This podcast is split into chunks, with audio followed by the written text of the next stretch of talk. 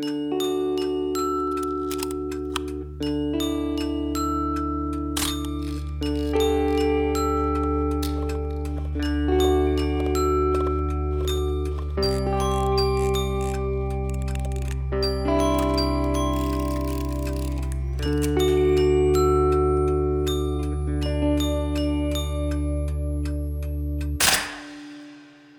och välkommen till Mellanskärpa är en podcast om analogfoto i tiden. Detta är avsnitt 6 och vi ska tala om en alternativ julkalender och efter det lite om filmkorn. Som gäst har vi Joakim Sundqvist och co-host som alltid Sina Faret. Vi- börjar med att Joakim får förklara bakgrunden till 24 exponeringsjulkalendern. Varsågoda.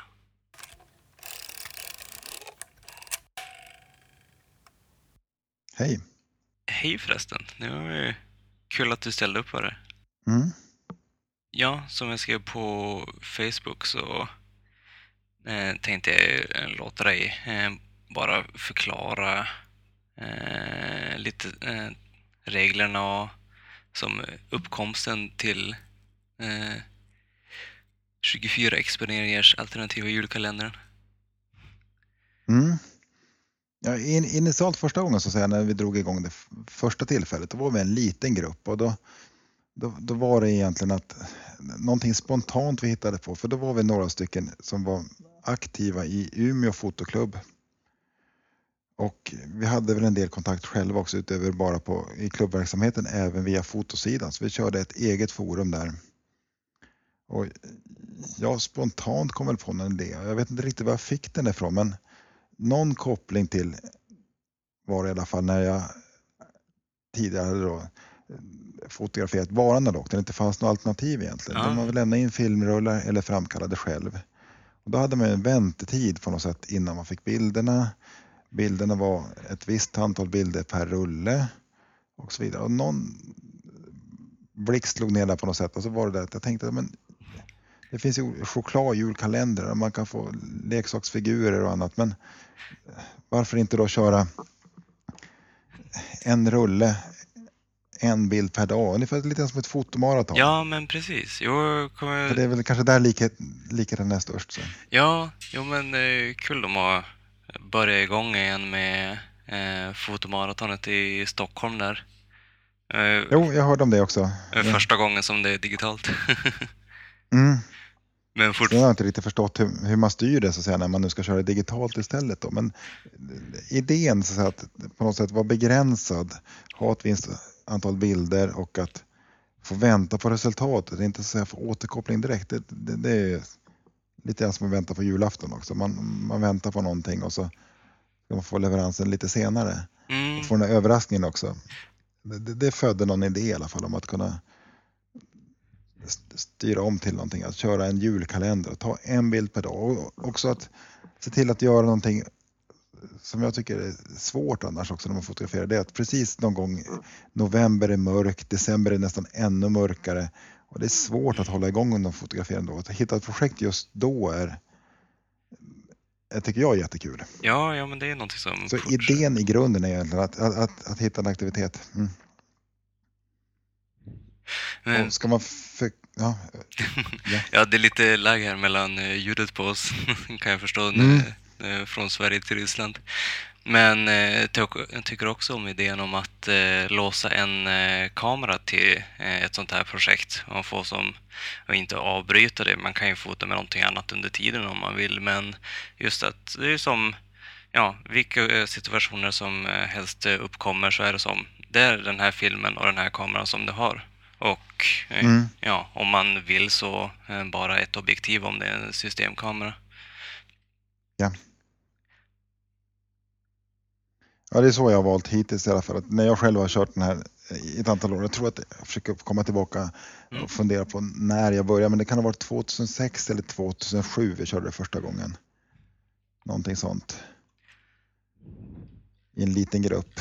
Ja, Och eh, då valde jag en kamera, stoppade in en rulle film och tog en bild, startade första december, slutade på julafton och framkallade då sen efteråt. Då. Det var jättekul. Och jag gjorde faktiskt ett, jag ska inte säga sidoprojekt, men jag, hela tiden själv då när jag gjort det här så har jag försökt involvera mina barn i det här också.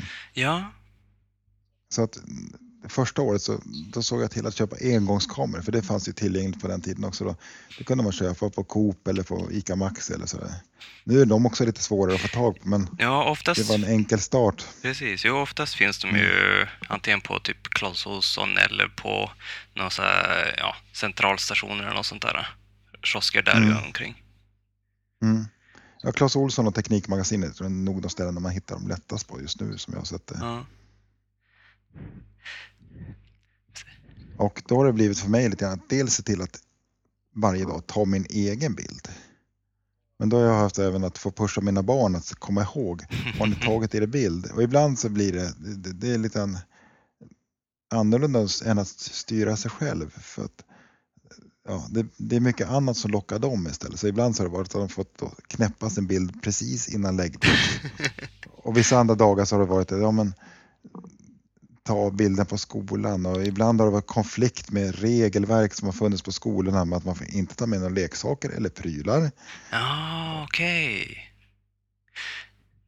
Ja, ja, men eh, så då var det som att vi försöker få godkännande för den här kameran då? Ja, och det har väl gått ganska bra ändå så att säga. Men det är ändå svårt då, även om de har med sig kameran, att få dem att ta bilderna. Mm, Så då har jag styrt det lite grann. Det har varit mina bilder och så har det varit att försöka hålla igång barnen då. Det är två av mina barn som har hållit på med det här och yngsta har väl varit med lite grann men hon har, ja, det kanske i år hon kan komma igång lite mer på riktigt då.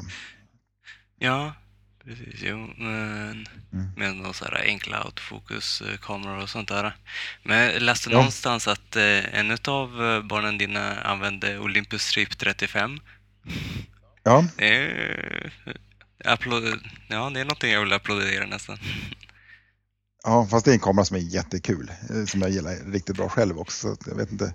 Jo, jag har en själv. De lockar är men, ja. skitfina och de, Mm. de är enkla att använda så det är en passande så sätt. Men eh, inte ett förstahandsval vad jag skulle säga. Nej, har hon använt en eh, blixt med också eller?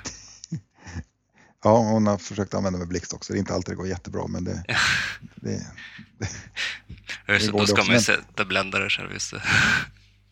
Ja, men det går ju ganska enkelt egentligen att ställa in i förväg så funkar det. det, det film är ofta, ja, om, det beror på vad man accepterar för resultat men det, det blir ganska bra ändå så att man förinställer och så tänker sig en vanlig situation i, inomhus.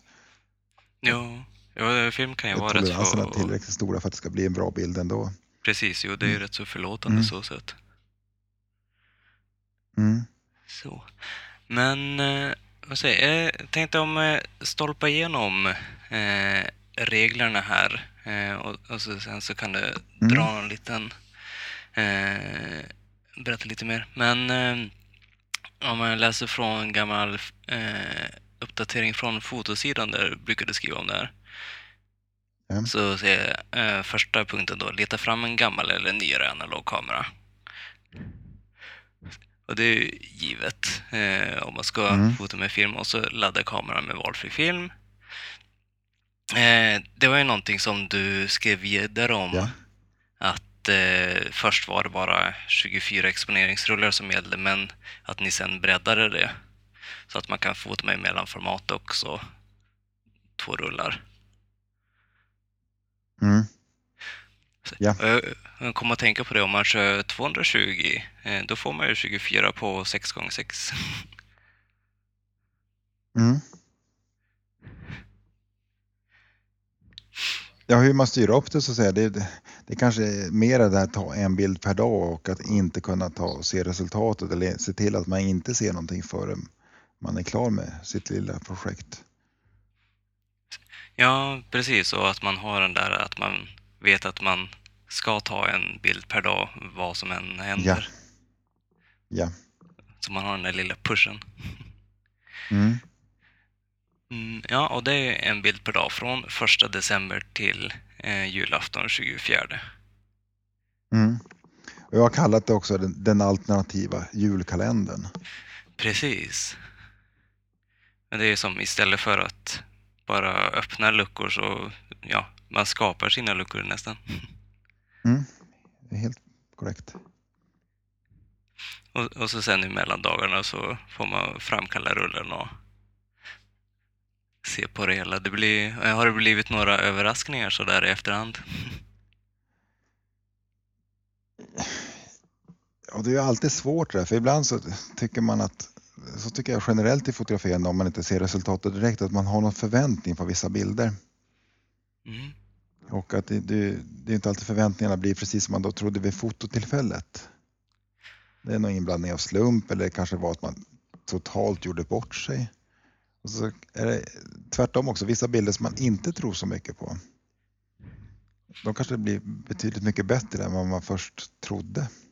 Precis, man kan ha, eh, ja, bara Mm. rikta kameran för att ta en, som man tror då, ganska tråkig bild, men eh, exponeringen eh, drar lite åt det ena eller andra hållet och man får en, ja, man kan få en, eh, ja, andra intressepunkter helt plötsligt. Ja, jag har haft något exempel också på någon bild. När man håller på och fipplar lite med kameran och ska ställa in den så råkar man trycka av så man kommer åt lite. Och så, och så känner man där, oj, nej, vänta, dagens bild. Och så har man den här väntan så blir det ändå så här, ja men siktar man bara rätt och har tur så kanske det inte alltid blir helt fel heller, men det kanske inte alls blir på något sätt som man hade då tänkt sig, det kan man ju lugnt säga. Jo, men precis. Jo, sådana Och så, bilder har man ju råkat ta själv några gånger när man bara skulle ladda om. Och, eh, ja, det är som de där eh, första eh, bilderna på rullen när man ska mata fram. Så, Mm. Ja, det är väldigt likt. Mm.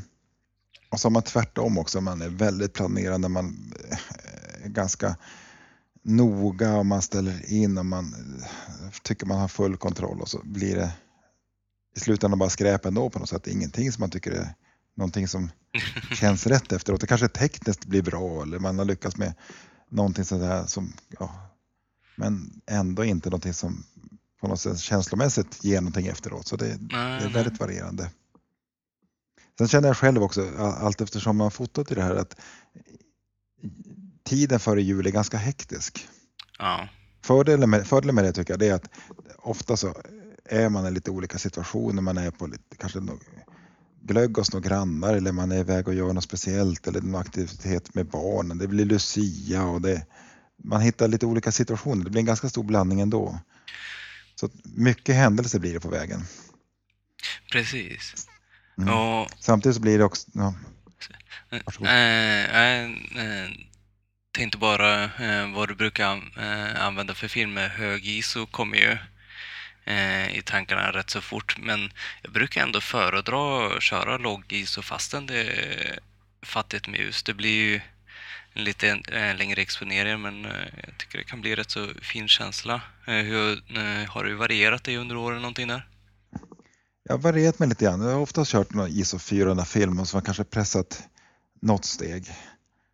Senaste åren så har jag kanske pressat två steg till ISO 1600 och det kommer man ju hur långt som helst på egentligen om man bara tänker till lite tycker jag.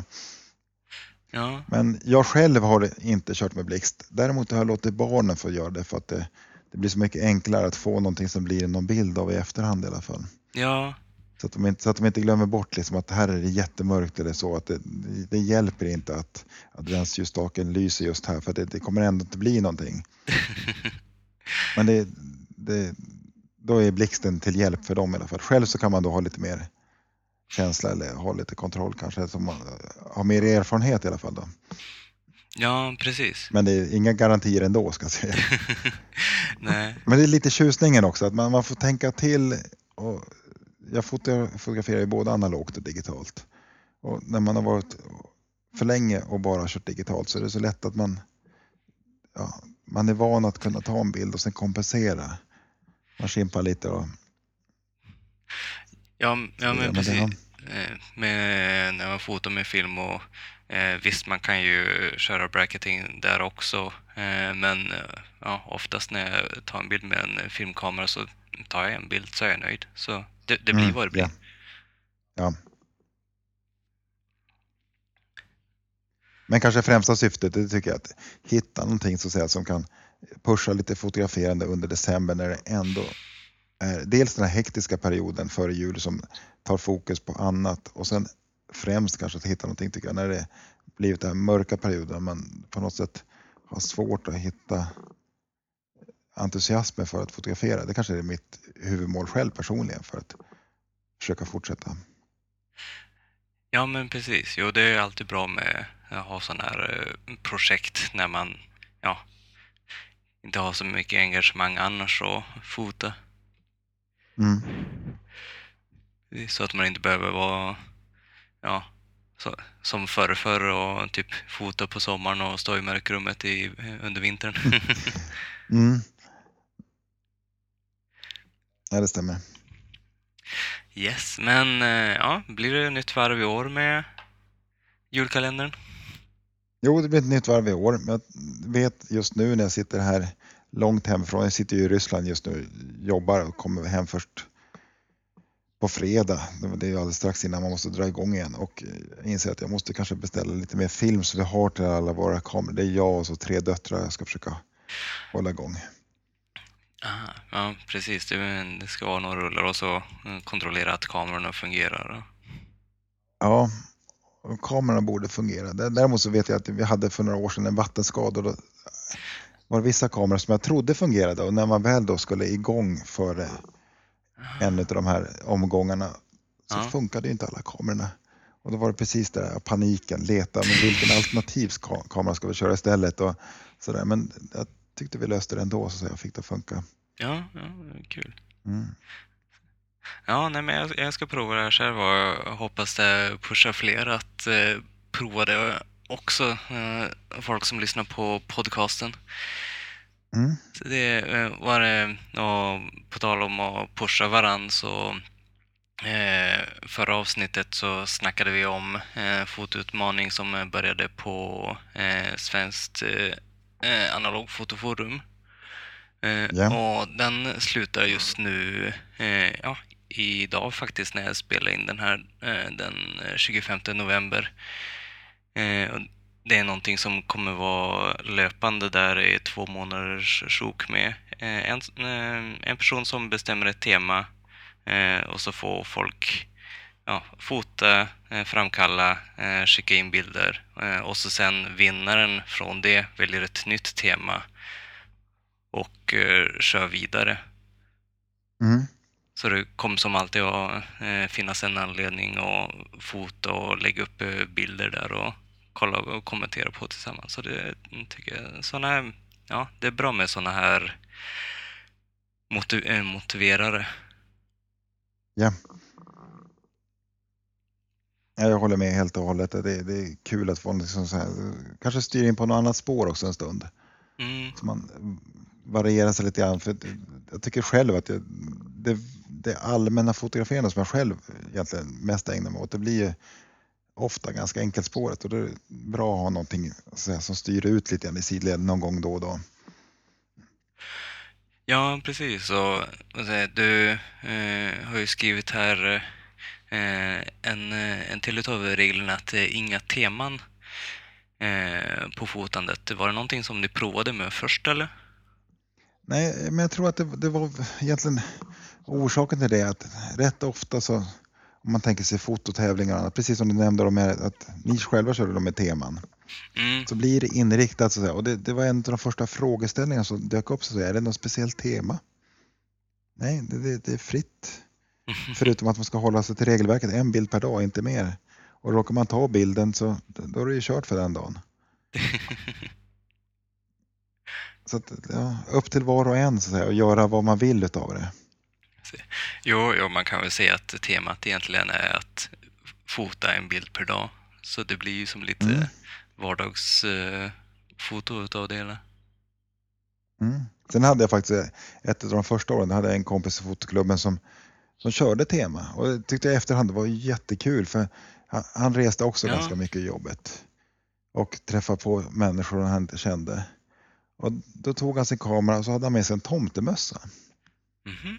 Och för varje dag så såg han till att det var någon i omgivningen som fick ha den där tomtemössan. Så fotograferade han personen med tomtemössan. ibland bara en enskild porträttbild och så ibland då tillsammans med andra. Men alltid var, var den här tomtemössan med i någon form. Ja. och det, han, löste, han, han gjorde sin utmaning. Och det, det är jättekul då att en sån utmaning blir också att ja, men, ta kontakt med okända personer, fråga om man får fotografera och så, och så vidare. Jag har för mig att han körde med någon Rolleiflex eller så, så det blir också lite mer tidsödande. Det var inte bara några snapshots i det läget heller. Och jag tyckte det själv var jättekul att göra något eget av, av idén. Ja. Samtidigt som han höll sig inom regelverket. Precis, och rollflexen i sig är ju konversationsstartare så sätt så jag kan förstå ja. att man är med lätthet får folk ja. att ta på sig den där tomteluvan och mm. posera lite. Mm. Men sen så finns det ju inga regler om man vill köra i färg eller svartvitt eller om man vill köra diafilm eller negativ film eller så. Det, det är upp till var och en tycker jag. Ja, men precis. Och det är ju som, det här är ingen pristävling eller så, utan det är en kul idé som, ja, jag sprider den gärna. Mm. Ja. Och en del har valt att dela bilden efteråt och en del tittar på bilderna själva och så tycker att det är gott nog och så vidare. Så det, ja. det är inga krav på det att man behöver säga att jag, jag är med på utmaningen och så måste man efteråt stå för vad man har gjort. Utan det, det, det är fritt fram. Men det, det viktiga tycker jag är att hitta någon någonting som gör att man testar någonting och håller liv i lite fotograferande och kanske provar någonting nytt. Mm. Och Sen vet jag också någonting som jag tycker är jättekul och det är att det är många som har gått över som kanske glömt bort att fotografera analogt som tycker att det här är en jättebra väg att komma tillbaka och så kör åtminstone en rulle. Ja, ja men faktiskt så kan ju um, bli i alla fall en gång för år för dem eller någonting. Ja, ja. Jag tror det är säkert många som har kameror i garderoben eller vitrinskåpen som ändå behöver motioneras.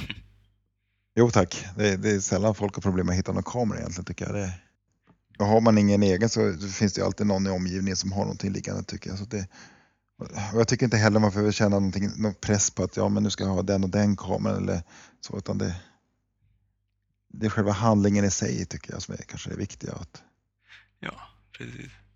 Att köra på. Sen måste jag säga att det, det låter ganska enkelt att säga att jag ska ta en bild per dag. Och så är det just den här stressiga perioden före jul och det, ibland är det jättesvårt och så blir det klockan är strax före midnatt på kvällen och man säger jag ska ta min bild. Eller ännu värre, man vaknar dagen efter så vet man inte, tog jag bilden igår eller inte? Man blandar ihop dagarna. Då, finns det, det finns, då finns det ju på de flesta kameror, tack och lov, ett räkneverk i alla fall. Precis, kan man jämföra det men, med kalendern. Men ändå, det, mm, ja, men ändå, det är inte helt så att man kommer ihåg. För det är just att man tar en bild per dag och har man då tagit det lite grann i hast då är det svårt efteråt att veta vilken dag tog jag den där. Mm.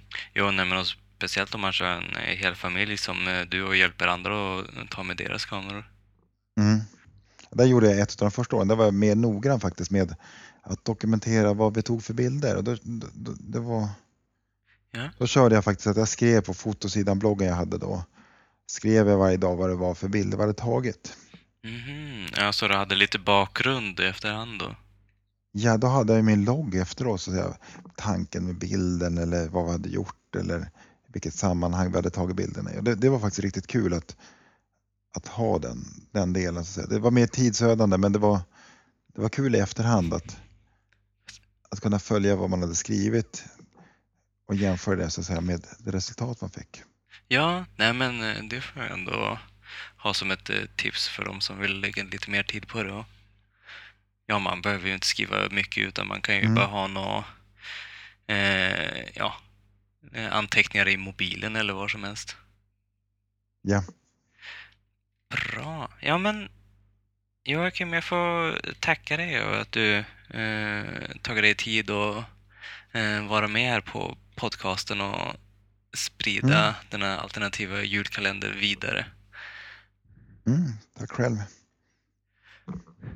Så hoppas jag att vi mm, kommer höras igen snart och ja, så får du lyssna in på podcasten och ha en trevlig jul när det kommer. Mm. Ja, det hoppas jag också. Jag hoppas också att de som lyssnar på det här, att det, det som kan vara bekymmer, det är speciellt de här som inte är aktiva som analoga fotografer som dyker in på det här eller som kanske funderar på att återta det lite grann. Det är att se till att ganska på en gång så att säga, när man hör det. här, Se till att få tag på kameran och filmen så man inte ångrar sig och så känner 3 december, när jag startar inte då blir det ingenting. Och skulle det vara så så kanske det lika gärna kan få vara så att ja, men starten var 3 december. Det blev inte den första. Ja, precis. Jo, det är inte blodigare än så. Nej, det tycker jag inte. Bra, men eh, tack Mm. för det. Och då eh, ska jag och Sina fortsätta här. Eh, med det andra temat för månadens podcast är filmkorn. Och vi ska botanisera och diskutera lite. Men ja, då fortsätter vi med det. Och tack Joakim. Mm, tack.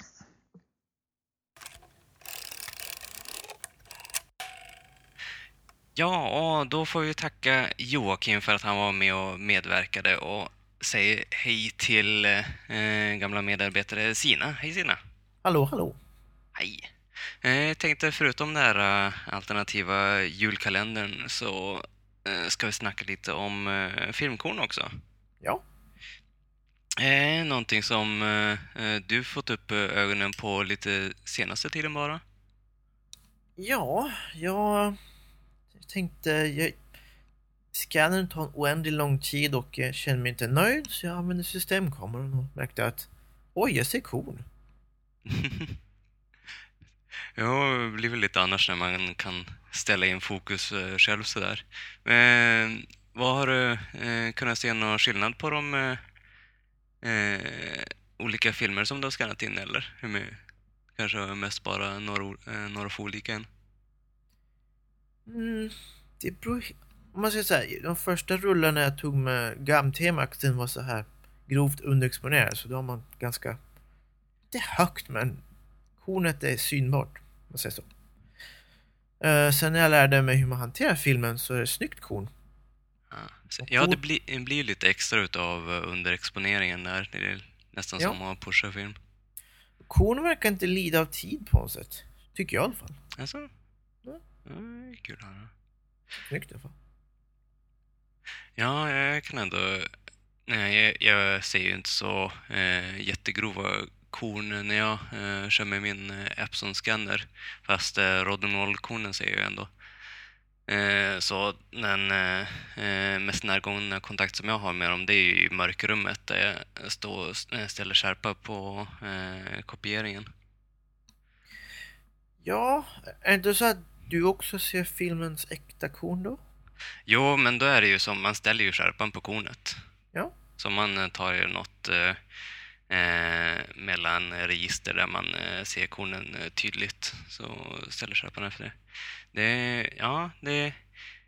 Eh, jag tycker när jag, när jag framkallar med Rodinol stående till exempel, eh, då blir det väldigt... ehm, vad ska man säga? Eh, vissa har kallat det en gammaldags look med att man får eh, korn eh, över hela bilden, till och med i höjdagrarna. Medan med andra framkallare kan det bli rätt så platt där. Aha, Det blir som ett jämnt brus nästan. ja. Ehm, en vän kom över, eh, oh, när var det här? Tre veckor sedan? Han tog med sig en uh, rulle Ilford 3200. Ah, Eh, ja, svartvit blev det då. Och eh, jag testade med min så kallad scanner och eh, jag fick se 3200 korn och det ser snyggt ut. trevligt, trevligt. Ehm, det är inte så överdrivet grovt utan det är ganska snällt. Det är kanske är Ilford-fördelen. Ja, det var Delta 3200 sa du? Ja, precis. Just det. Ja, ja den, den verkar rätt nice. Speciellt när den är eh, framkallad på rätt sätt också. Jag säger Jag kommer inte eh, ihåg vad Ulf använde nu bara, men det var no den, den är vä- Som sagt, hela den med framkallningsbiten är också en hel science för sig själv. Så att man får ju testa. Jo, precis. Det är ju som, eh, ja, det blir väldigt olika resultat med olika framkallare. Eh, med Rodinol eh, till exempel, då får man ju fram eh, kornen rätt så tydligt och folk ser att man får fram filmens naturliga korn, att det kan se rätt så eh, mysko ut med T-kornsfilmer som T-Max och sånt där. som annars blir rätt så väldigt jämna i tonen, speciellt T-Max 100 och eh, Ilfords Delta 100. Jo. Men... eh, Men jag tänkte annars så finns det ju eh, D76 är lite eh, lugnare. Eh, så drar inte fram kornen på samma sätt om man inte späder ut det mycket. Men eh, så finns ju Kodaks eh, gamla finkornsframkallare Microdol X. ah. Jag vet inte om den tillverkas längre, men eh, kanske går att få tag på på vissa ställen. Eh, men det verkar vara någon eh, eh, slags tanke bakom att den eh, smetar ut kornet på något sätt. Ah. Och, och ger en väldigt jämn gradering på det sättet istället. Ja. Så eh, vad jag försökt läsa på lite. Det var någon som eh, satt upp för att sälja eh, lite grann. Eh, och ja, folk har rekommenderat det för porträttfotografering och sånt där. just det. Så det låter ju inte så illa. Jag menar när, folk ändå brukar använda mjukare objektiv och sånt. Ja, det är också en grej jag märkt att uh, står man där med eh, i mitt fall Helios-objektiv så varierar kornet sin struktur beroende på var optiken, vad det är för op- skärpa optiken. Ja, Uh, sen om det är framkallaren eller jag eller kameran, det vet jag inte men vissa det är lättare att veta att ob- objektivet är inte den bästa skärpan. Man säger så här skarpt och sen snabbt fallande oskärpa och bara oops. Okej. ja, det blir lite annars. Men eh, om vi ska säga, eh, nu har vi snackat eh, mest bara om eh, svartvit film och så, men eh, färgfilm har ju viss inneboende korn det med. Ja, jag måste säga att diafilm har rätt så tråkig kon. Ehm, Ja, för du hade skannat, eh, vad var det, någon Velvia? ja, um, Velvian är som den är, ISO 50 eller ASA eller vad man kallar den. Liksom. Den har typ obefintligt korn. ja, de, de flesta dia brukar vara ja, väldigt lena i, i tonerna, vad man ska säga. Ehm, Om man ska jaga korn så är det ju mer i färgnegativen som man ska kolla. jag har framför mig en uh, Velvia 50-bild och kornet är väldigt snällt. Medan, nu ska vi se, var ligger den bilden? Där. Äkta Chrome-filmen har, har inte grovare men märkbarare korn. Ja, Eh, så Kodak byggde sin diafilm utifrån att det var kornigare. Känns det som i alla fall. ja. Ja, om man eh, kollar på eh, äldre filmer, eh, speciellt färgfilmer då, så är ju eh, kornen Eh, mer framträdande. Eh, de har inte kunnat lika mycket finfördela eh, silvret antar jag. Och det, det är ändå det som har som färger, färgerna ska fästa vid sen. När man, för på färgfilm så spolar man ju som bort alla silverrester vad jag förstår. Det där är någon sorts... um det där är någon sorts eh, känsla tycker jag. Ja, Att man kollar på filmen och säger att ja. Var det jag eller var det kameran eller vad var det som gjorde att det blev sådär?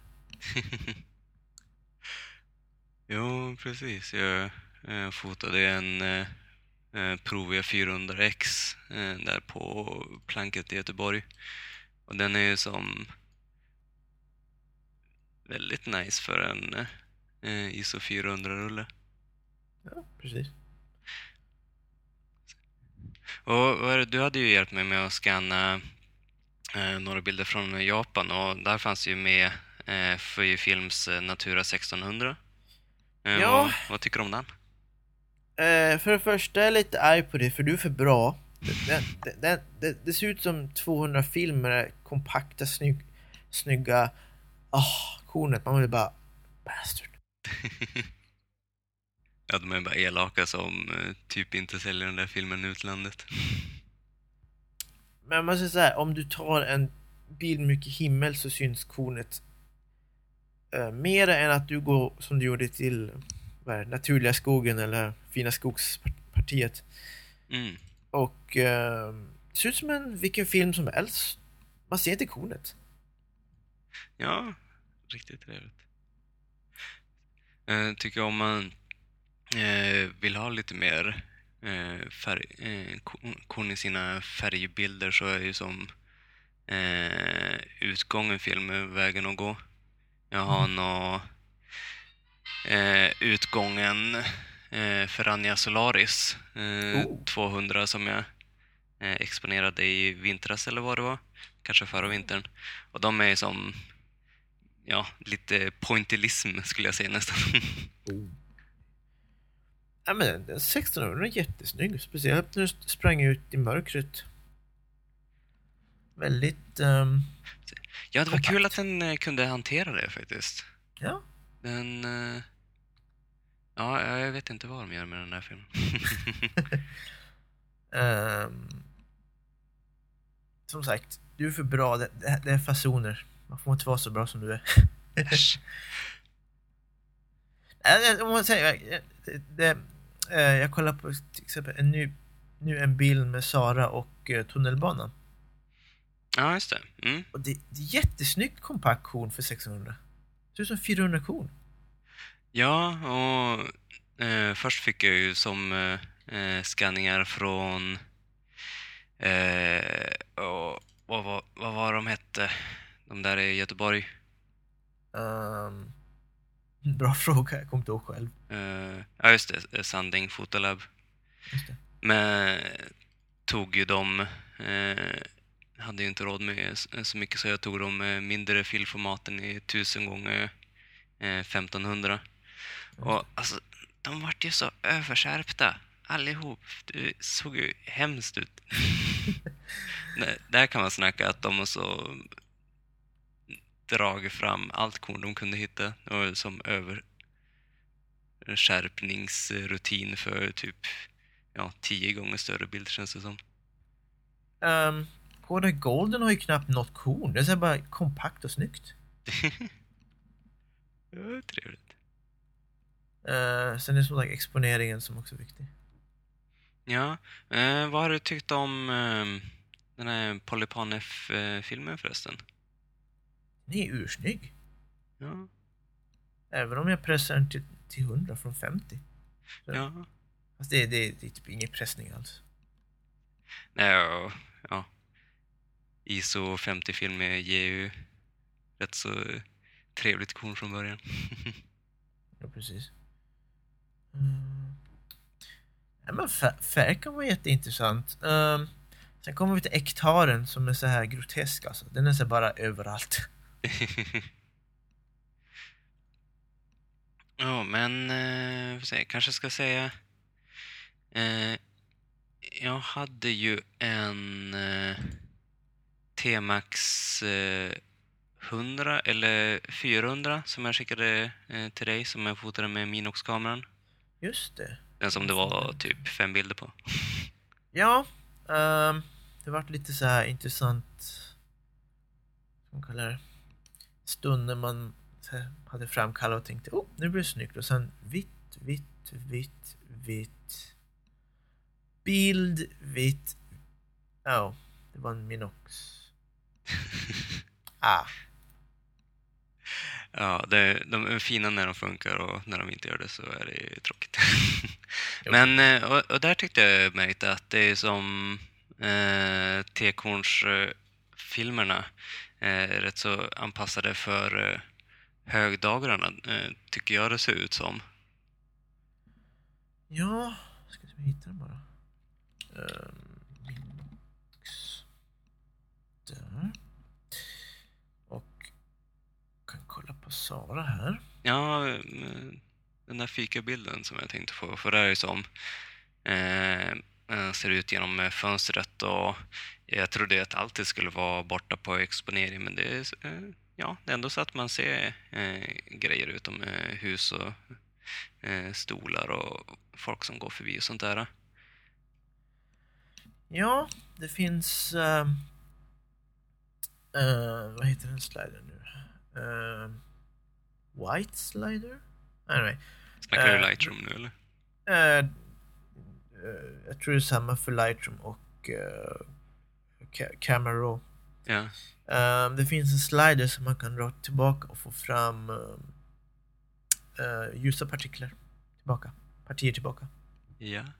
Det går väl att göra motsvarande med curves, antar jag. Oh, curves. Uh, bra fråga nu. Ja. Men jag tänkte på eh, i den bilden, för där blir det som rätt så tydligt att eh, när man gå, eh, från mellanregistret och eh, mot de mörkare partierna så ja, det tynar bara ut i eh, Myrornas krig ungefär. Um, du gjorde dig själv lite besvärad där med att um, du satt i, eller besvär. Det, det vart lite besvärligt med um, mörker rum, uh, svart hår. Uh, Sara har en sorts svart uh, Hon har Klänning inte så svart hår egentligen. Men ja, det, Ehm, och sen ett, alltså ser ut som soligt ut, ute. mm. Och filmen fick verkligen jobba för att få någon sorts eh, balans mellan, ja, ska Sara synas? Uh, Okej. Mm. Precis. Och kan jag glömt bort också att tänka på hur Minuxen exponerar. Eh, jag tycker att de eh, brukar rikta in sig rätt så ofta på eh, de ljusaste partierna som de får framför sig. Ja, just det. Så. Ehm, Men ja, eh, nog om eh, Minux-kameror, film. God. ja, jag har, jag har väl, var det två till Minox du gav mig som ligger i kylskåpet? Eller en till? Eh, ja, en eller två till. Ja, just det. Så håller tummarna här borta. Ja, precis. Ehm, Och så eh, har du en rulle Fomapan eh, 400 också som jag ser fram emot när den eh, framkallas. För ja, där kan vi snacka eh, exponeringstest. Jag tror jag körde eh, kanske ja, ett dussin steg i exponering ja. från ljus till mörkt. Det var eh, när jag skulle testa med eh, om den kunde registrera infrarött. Så, men det ska bli intressant också att se hur den eh, pallar under exponering. Jag, jag vet att eh, Fomas filmer inte är så glada på eh, reciprocitetsfelen. Det går Oh. rätt så snabbt att man, man får plussa på minuter. Oj. Så det kan ju vara ett tips om man tycker att man får eh, extra eh, koniga bilder. Eh, speciellt inomhus. Jag undrar om det är någonting som folk brukar tänka på att om man kollar de rekommenderade användningsområdena för filmerna på olika datablad så kan de ge olika ISO beroende på ljus. Just det. Så en eh, ISO 100-film kanske har eh, närmare ISO eh, 64 eller 50 inomhus. Oh. Ehm, jag har också en, framför mig en bild med Ag... Jag ska se vad den heter. Uh, Agfa CT Precisa 100. Äh, en till dia. Ja, uh, nu är det dubbelexponering så alla färger är helt åt fel håll och uh, crossframkallad så att färgerna, färg, färg, color accuracy ska man inte riktigt tänka på. Ehm, men den är också snällt cool. ja. Oh, om man vill ha grovt korn på kopieringsstadiet då kan man ju köra med lite litframkallare och sånt också. Mm. Det blir väldigt fina mjuka högtalare och så kommer eh, de mörka partierna och riktigt sotar. Eh, härligt. Mm, ja, jag tänkte en annan sak också som jag märkte när jag skulle kopiera en bild för en planket i Göteborg i somras. Ehm, var en gammal Fortepan-rulle som jag hade kört och jag tror att det vart en eh, större diff på eh, kemikalie och eh, Charlie-temperaturen och sånt där. Eh, hur som när man eh, kollar nära så ser den som sprucken ut. Oh. Så där kan man nog säga att jag lyckats få fram, vad, vad heter det på svenska, retikulation? Är det något sånt där? Oj, men- det vet du bättre än mig. Ja, ehm, reticulation. Men eh, det är i alla fall någonting som att eh, filmen stressas på grund av för höga temperaturskillnader. Nu, nu för tiden med moderna filmer så brukar det där oftast inte vara ett problem. Det är inget som kommer upp så ofta i alla fall. Och, eh, men om man kör gamla emulsioner, ja, men, säg om eh, har någon gammal FG-film liggandes, så då kan det ändå vara bra att eh, hålla det inom, eh, ja, jag vet inte, inom 3-5 grader i alla fall. Det är intressant med svartvitt. Det finns många sätt att göra det på. Och det känns som att man får, man får misslyckas ganska grovt för att det ska bli misslyckat. Så att säga. Ja, nej men precis. Nu är det ju som väldigt användarvänligt och ja, det är ju som eh, bara köra från en höft så får man alltid någonting liksom. Jo. Eh, Så att... Uh, um, sen finns det ju en annan ehm, diskussion, men det känns som att det är lite så här. Ja, men vi ska sta- start, starta krig och det är det här. Ja, men digitalt ser ju tråkigt ut för att det är så perfekt, höll jag på. Ah, ja, du menar det digitala bruset och allt sånt där? Ja, så tillverkarna försöker ju på något sätt gå tillbaka till hela den här känslan av ja, men ehm, eh, när du går på högre is så- så ser du ut som korn. Ja, jo, det är sant. Och det, det har Leica gjort jättebra. Ja. Men allting från ISO 100 är bara så här perfekt och I don't know, tråkigt? Eller vad ska man säga? Ja, jag tycker att det ser rätt så kliniskt ut. Ja. Och Det blir som platt på ett sätt. Visst, man får, eh, man får en annan skärpa. Som blir som den här pixelskärpan istället för eh, eh, den slumpmässiga skärpan som man får av filmkornet. Men det, ja, jag, jag, jag tycker att det är som eh, syntetiskt och, eh, och så film mer organiskt och mer levande på ett sätt. Ja, precis. Ehm, men som sagt, bo- båda medierna har en fördel. Jo, Ehm. precis. Och här så, eh, även om eh, vi är många som eh, slutar med våra bilder digitalt så ligger ändå fokus på det analoga. Jo, precis. Eh, jag ska inte få för mig att ta med mig en analog till jobbet för att jag, om, om jag måste ha 3000 ISO så står jag där så kan jag inte stå och tänka, jaha, okej, jag behöver en till rulle, en till kamera.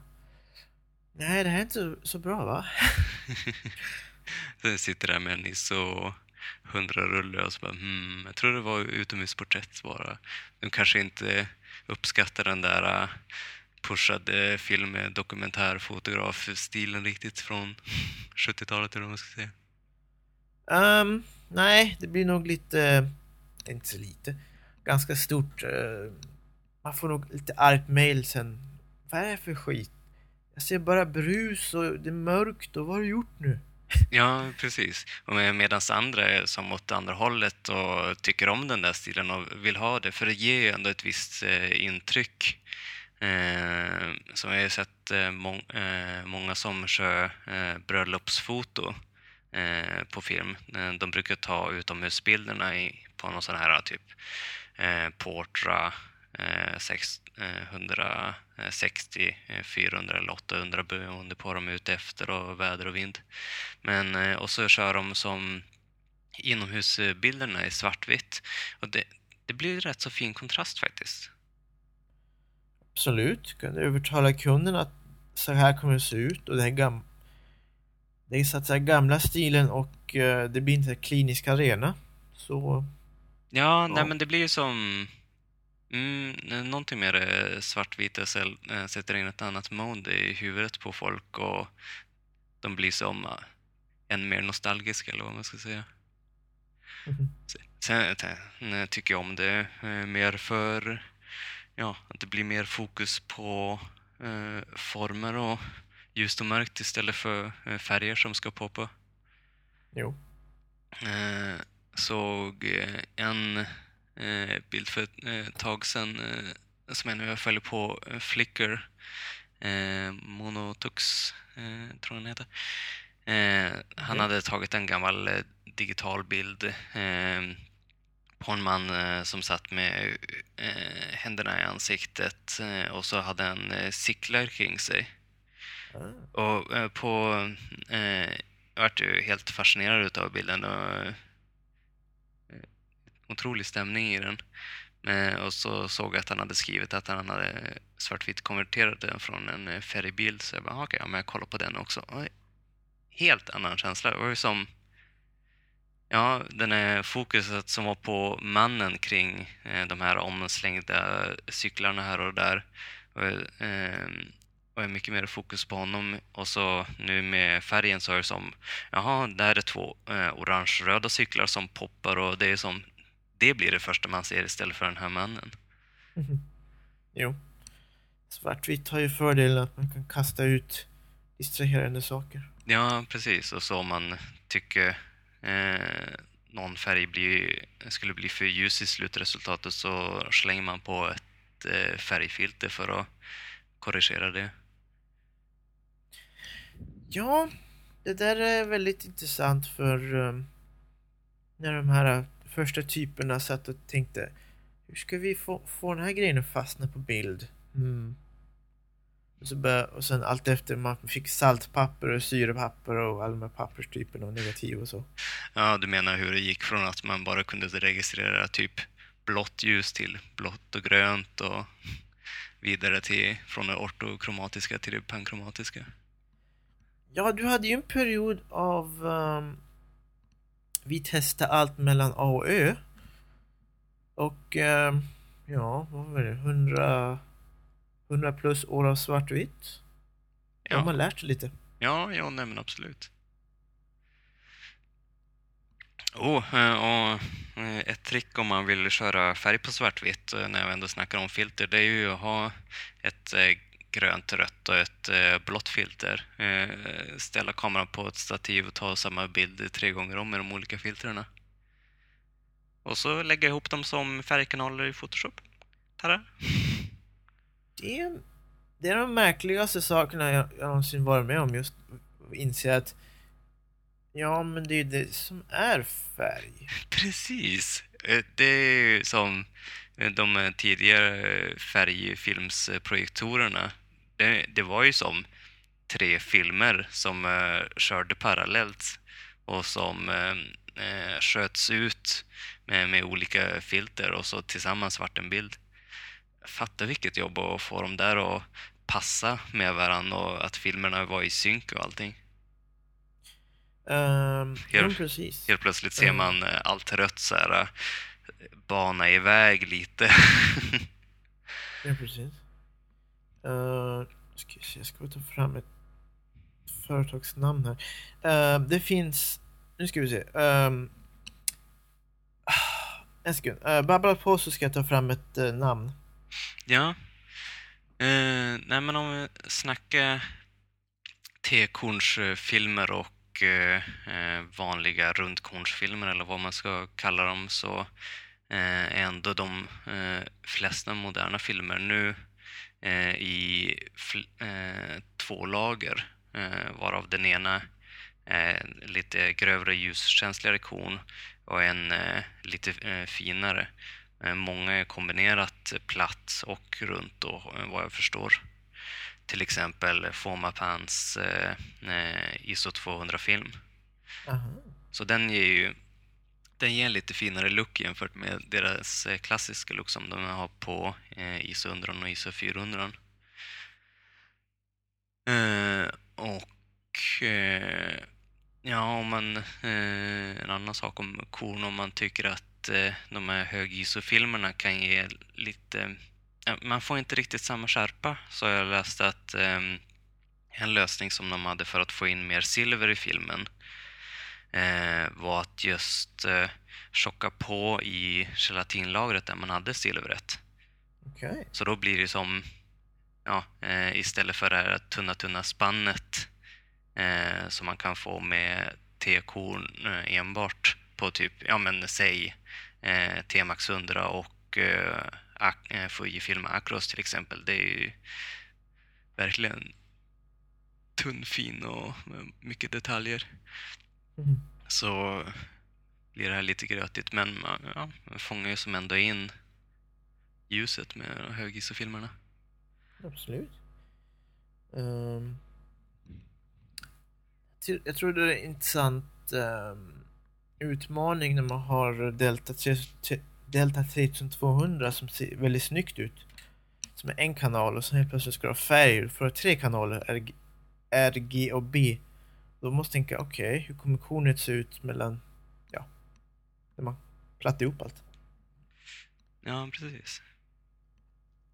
Nu ska vi se. Jo, ehm, det, det var ju ett gäng som hette Technicolor. Om du, om du minns dem. Ja, det är namn som känns igen. De... ehm, nu ska vi se.